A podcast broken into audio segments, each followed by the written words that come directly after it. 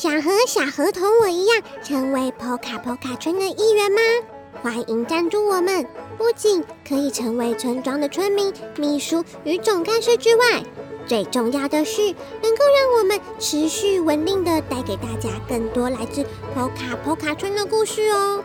点击本集简介中的链接，看更多资讯吧。啊，差点忘了，还有机会可以听见隐藏版的故事哦。快来加入我们吧！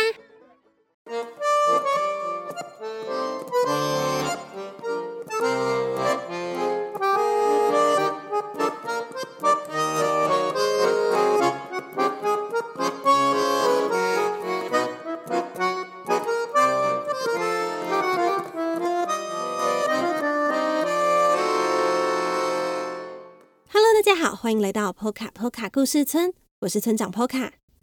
在这个节目里，我将跟大家分享村庄居民们发生的小故事。如果你喜欢我们的故事，欢迎订阅我们的 Podcast 节目《波卡村长的故事时间》，以及 YouTube 频道《波卡波卡故事村》。也请听我们分享节目给身旁的家人与朋友，让更多人认识我们哦。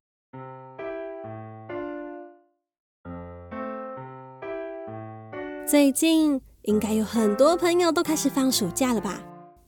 不知道你有没有暑假作业呢？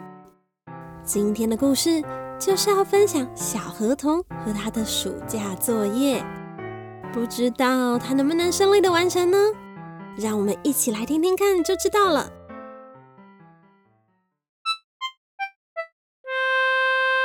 欢迎来到小河童日记。今天的日记是。七月七日，天空有黑色的云。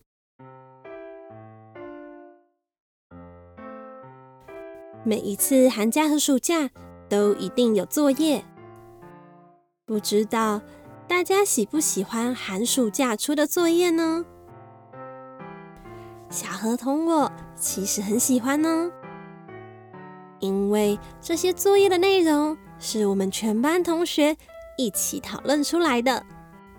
毕竟山上小学的老师只有乔佛瑞先生一位，而且他只负责故事课而已，剩下的时间就是由我们同学间轮流当老师，教教大家我们各自擅长的事情。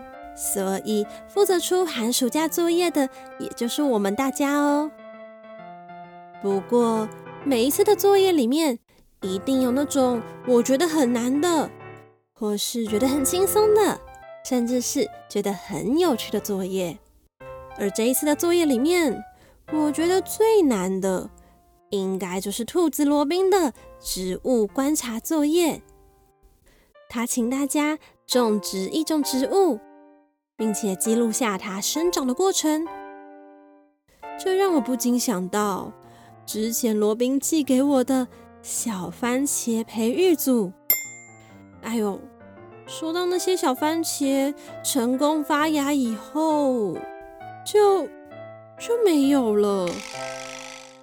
这件事情带给我很大的打击，所以罗宾这份作业晚一点再开始做好了。而所有的作业里面最轻松的，应该就是玛雅出的作业吧。他呢，只有请大家要画一张图，这哪有什么问题呢？请我画两张图、三张图，甚至是四张图都可以哦。而且这个作业只要二十分钟就能够完成了。其他的作业还有像是波奇，请大家要看一本书，开学以后要轮流分享读书的心得。还有杰西，请大家在家里跳绳；比奇，请大家在家里办一场高级的下午茶茶会等等。最后呢，是我觉得最有趣的暑假作业。这个作业是来自于丽娜和乔佛瑞先生一起合作的作业。丽娜，请大家用家里用不到的布料制作一个娃娃。而乔峰瑞先生则是希望大家开学之后可以用自己制作的娃娃一起演一出戏，并且邀请大家的家人到学校欣赏。所以，请我们先想好我们做的娃娃，他们的名字、个性、兴趣、住的环境，甚至是喜欢的颜色等等，越详细的内容越好。这个作业听起来是不是很有趣呢？我早早就画好了设计图，决定要做一只小鸟的娃娃。它的名字呢，我也想好了，它的名字叫做桃乐丝，最爱穿粉红色的背心。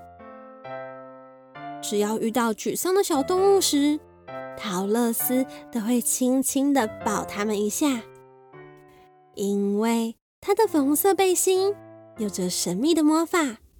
只要碰到背心的动物们，心情啊都会瞬间的变好。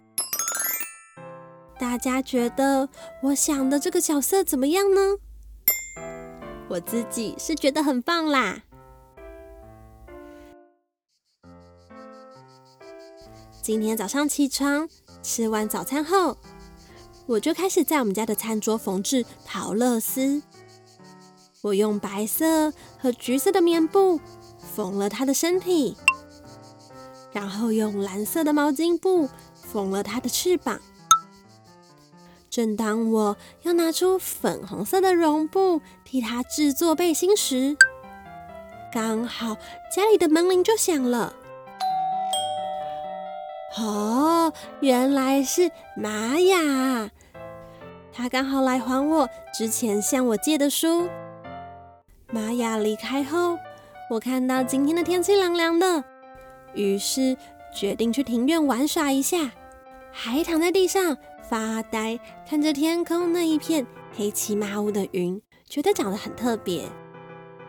之后呢，又因为有点困，所以跑去睡觉。等我醒来的时候，嘿，我的桃乐丝已经缝好了，但好像哪里不太对劲。仔细一看，发现原本要当做粉红背心的绒布，竟然被拿去当成桃乐丝的帽子。天哪，怎么会这样呢？我想着原本计划好的故事，突然有点生气。到底是谁做的呢？哼，想也知道，这个家里只有我和我的妈妈。所以一定是他。我有一点生气的跑去问妈妈：“我的桃乐丝怎么会变成这样呢？”他还回答我：“粉红色的帽子比较可爱呀。”，真不知道这是谁的暑假作业。听完今天的故事之后，不知道你是和小河童一样生气，还是有点羡慕小河童有妈妈替他做作业呢？那村长就在这里先祝大家有一个美好的暑假，而有暑假作业的朋友们，也都祝你们能够顺利的完成喽。好啦，今天的故事就到这里了。如果你喜欢小河童，欢迎大家到各大网络书店购买《小河童成长系列绘本》，一共三册。那么，破卡成长的故事时间，我们下次再见喽。